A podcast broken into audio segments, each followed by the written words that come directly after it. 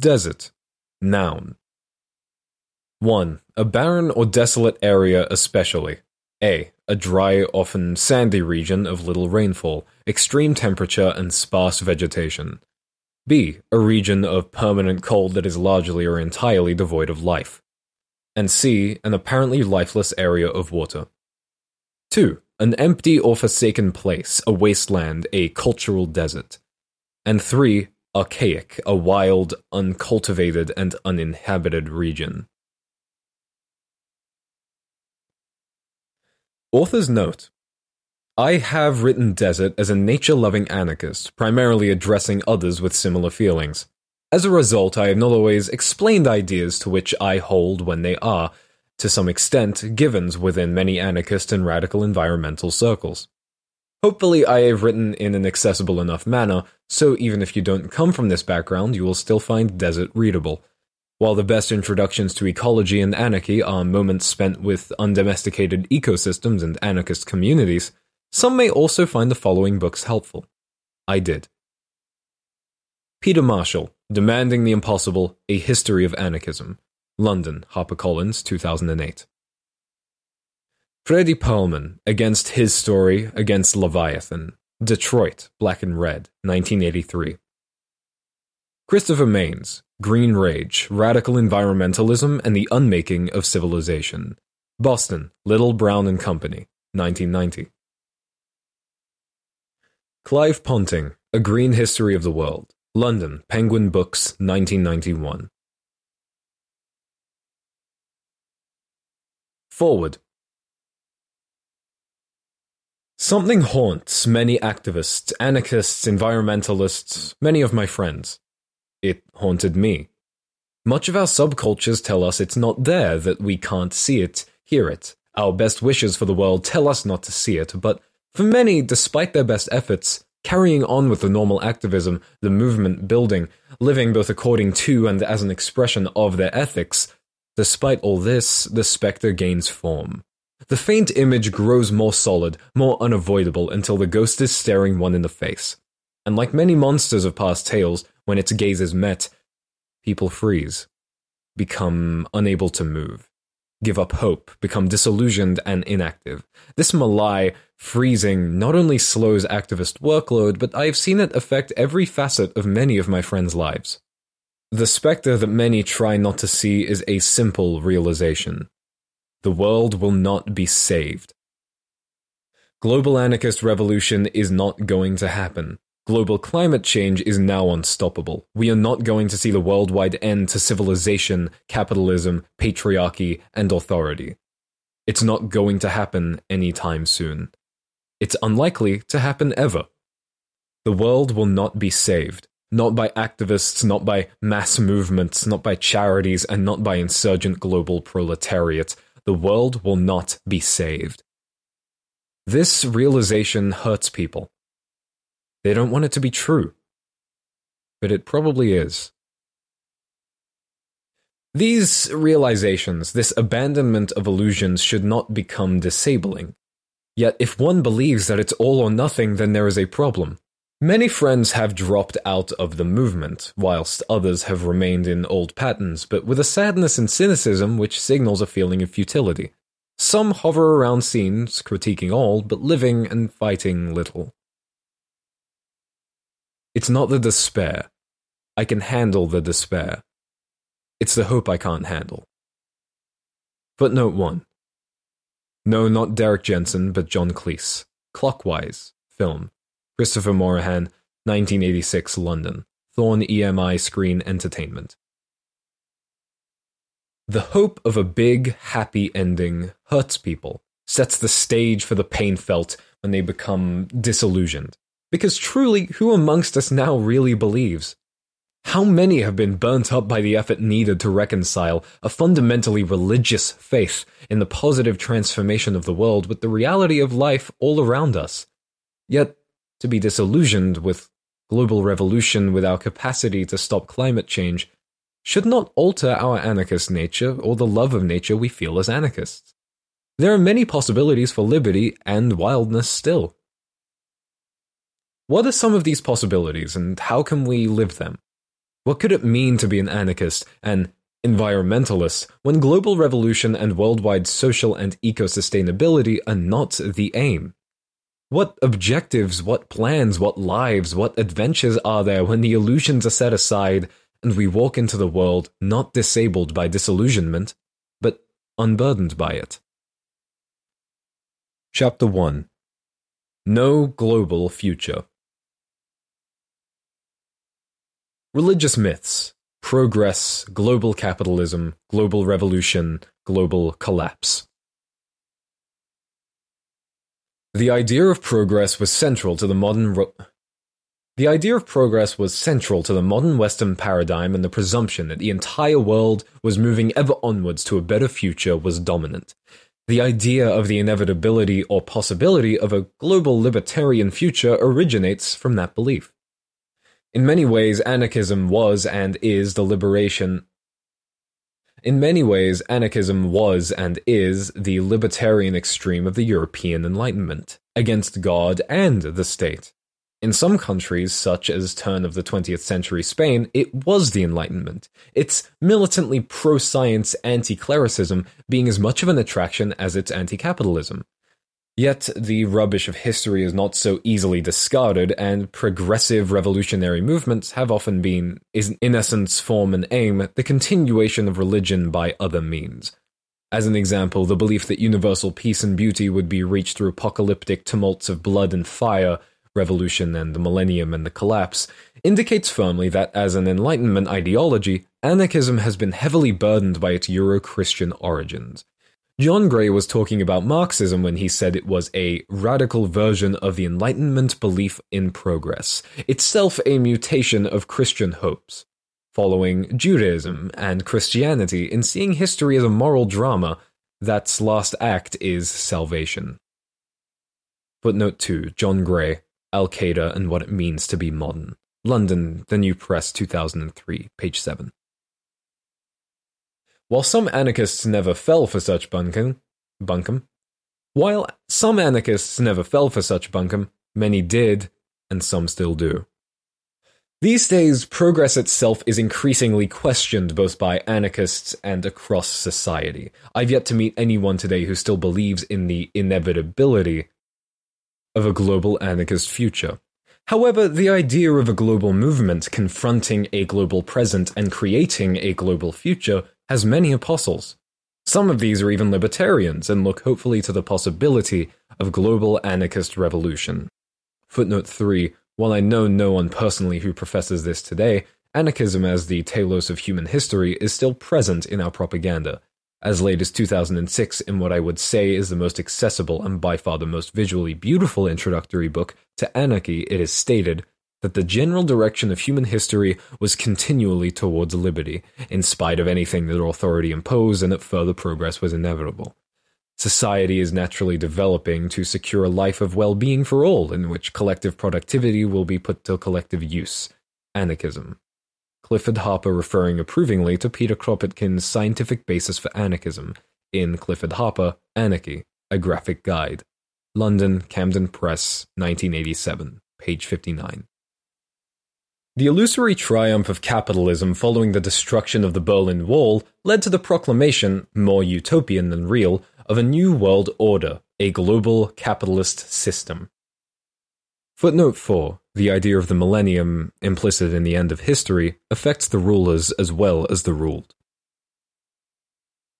The reaction of many to globalization was to posit one from below, and this was only reinforced by the near simultaneous public emergence of the Zapatistas and the invention of the web. The subsequent international action days, often coinciding with summits, became the focus for the supposedly global anti capitalist movement of movements.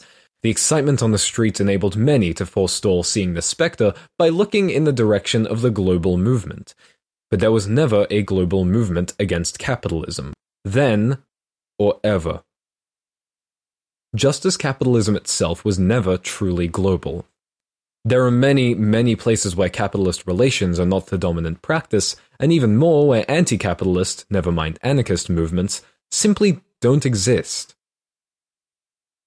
Footnote 5 Though the global day of action that arguably kicked off this period, J18 1999, was named by Reclaim the Streets London as the Carnival Against Capital, there is little evidence that most who participated elsewhere, especially outside the West, saw themselves as anti capitalist, either then or in the subsequent period. People's Global Action, the main network that then linked anarchists and activist groups in the West to organizations in the majority world, was never really that global and its scale was often exaggerated. Footnote 6. As the absence of any global movement against capitalism is so obvious, those with a desire to believe in one have to go to impressive mental lengths. Ignoring the grandstanding of the authoritarian left, the main technique in our circle is to think of all the diffuse struggles and movements of personal and collective resistance implicit in class struggle, and then join them together by naming them. Communism, the movement of movements, the multitude, take your pick. Fundamentally, this is an example of magical thinking. By categorizing and naming the diffuse and invisible, it becomes real. The thing can then be given attributes and desires can be projected onto it unsurprisingly often exactly the same desires the imaginer would like to see in a movement which expressed their politics. That these incidents of struggle might be being carried out by people with fundamentally different beliefs, desires, and needs is unimportant, for it is the imaginary construct that matters, and not the actual content. Amidst the jolly unreality of this period of, quote, global resistance, some could get really carried away. Quote, we have no interest in reforming the World Bank or the IMF. We want it abolished as part of an international anarchist union.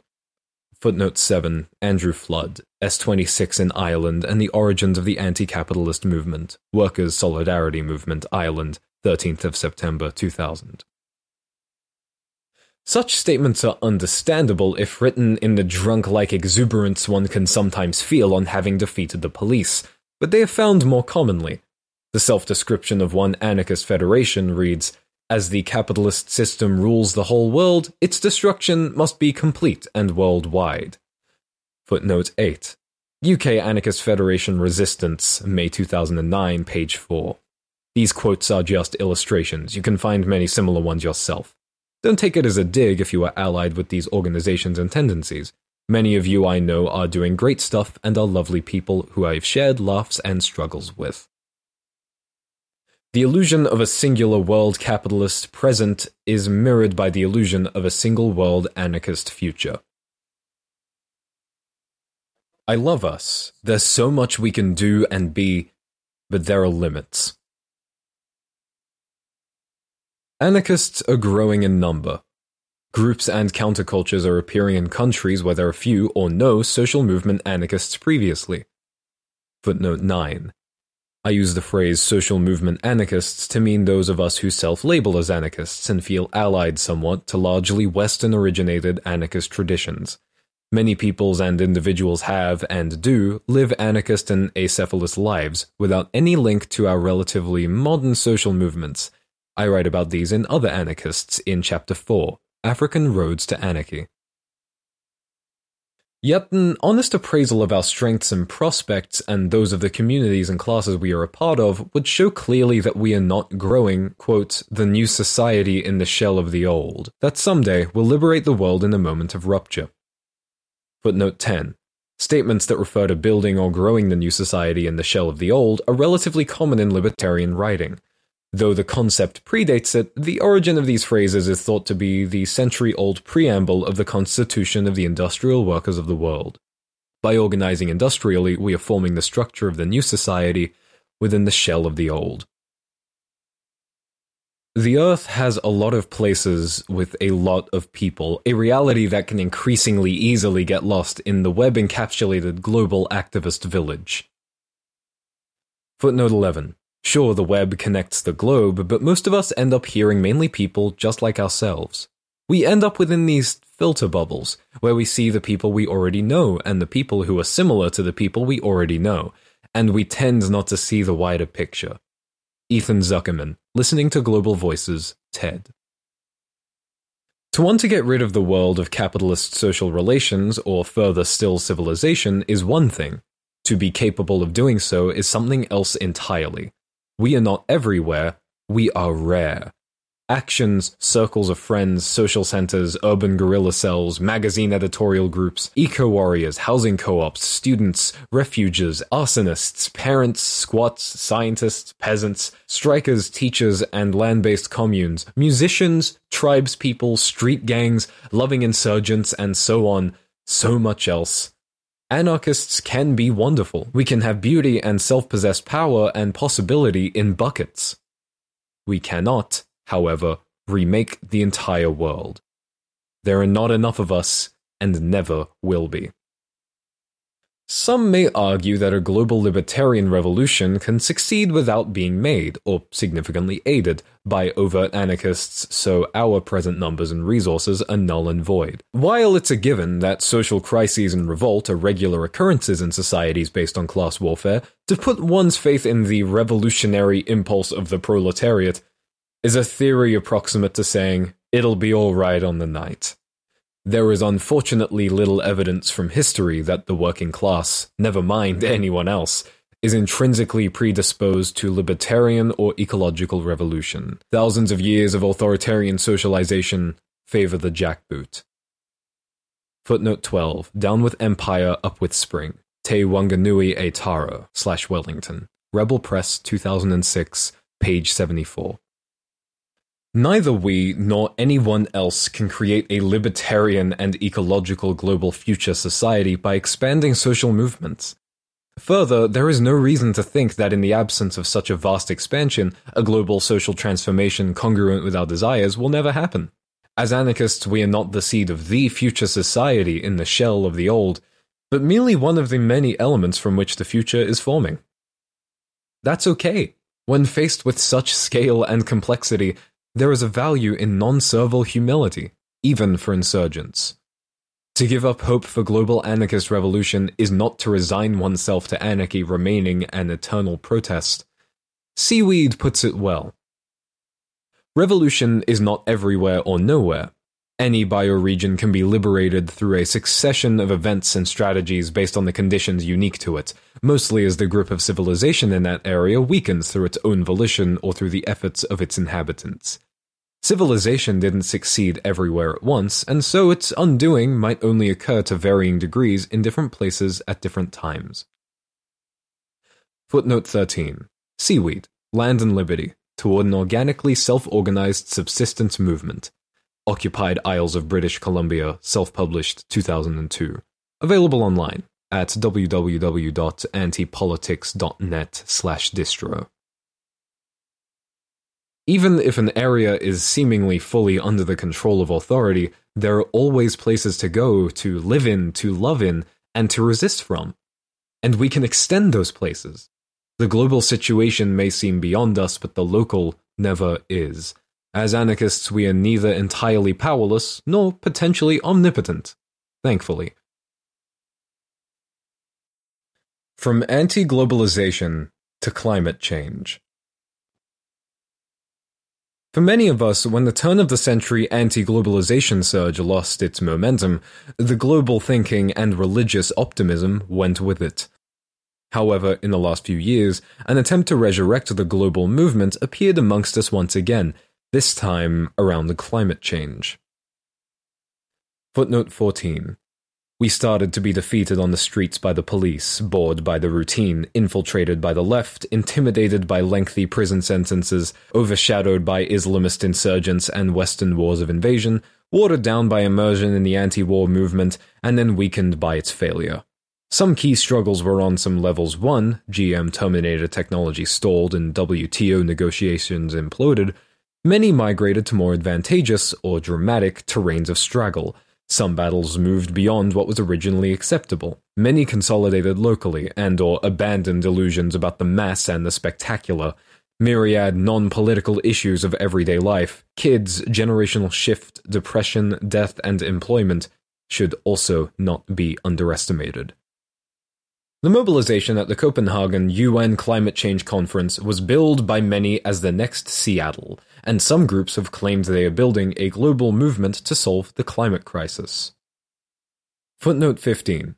Apart from being hopelessly USA centric, this was surely another example of fundamentally magical thinking. One wonders if an equation that concluded Copenhagen equals Seattle would have been as popular if COP15 had occurred near the 6th anniversary of Seattle rather than the numerically elegant 10th year anniversary.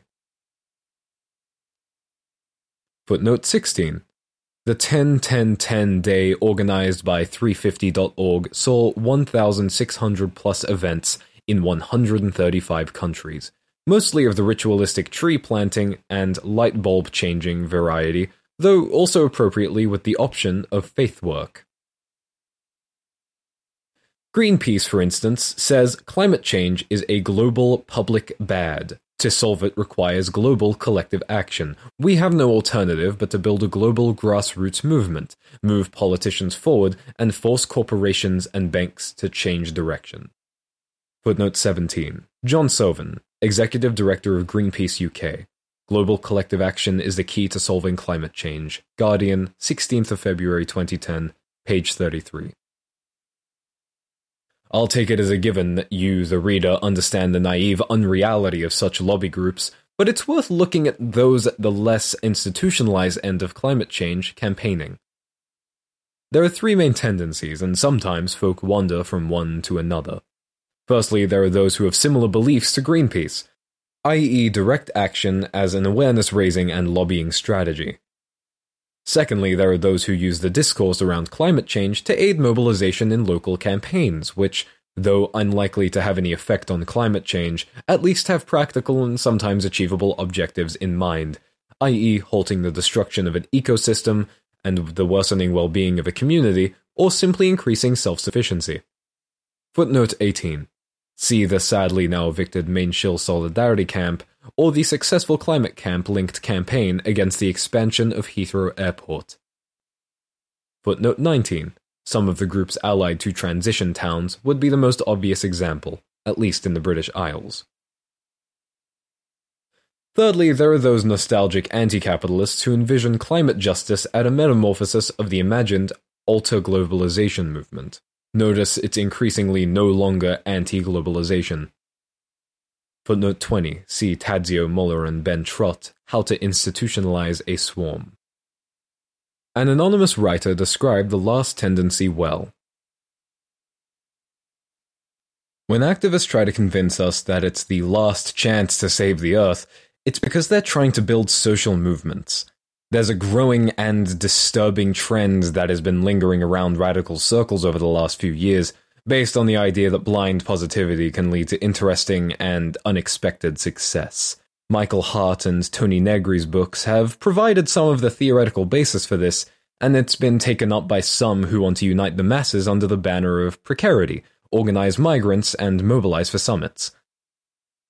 For many coming from the left wing tradition, it has been the message of hope that they were wanting to hear, at a time when their ideologies seemed more moribund than ever. Theoreticians who should understand capitalism well enough to know better write that a global basic income or free movement for all is an achievable goal. They may not believe it themselves, but ostensibly want to inspire others to believe in it, claiming that the moments of excess generated by such utopian dreams will give rise to the potent movements of change. Climate change is certainly a suitable testing ground for the politics of manufactured hope, being so alienated from our actual everyday realities. But whilst the new movement politicians, facilitators, and not dictators, watch their movements grow, there is still a case for living in the real world. Footnote 21. You are now fucked, Jack Press. The title refers to a climate camp leaflet, the front cover of which was simply the text, You are not fucked.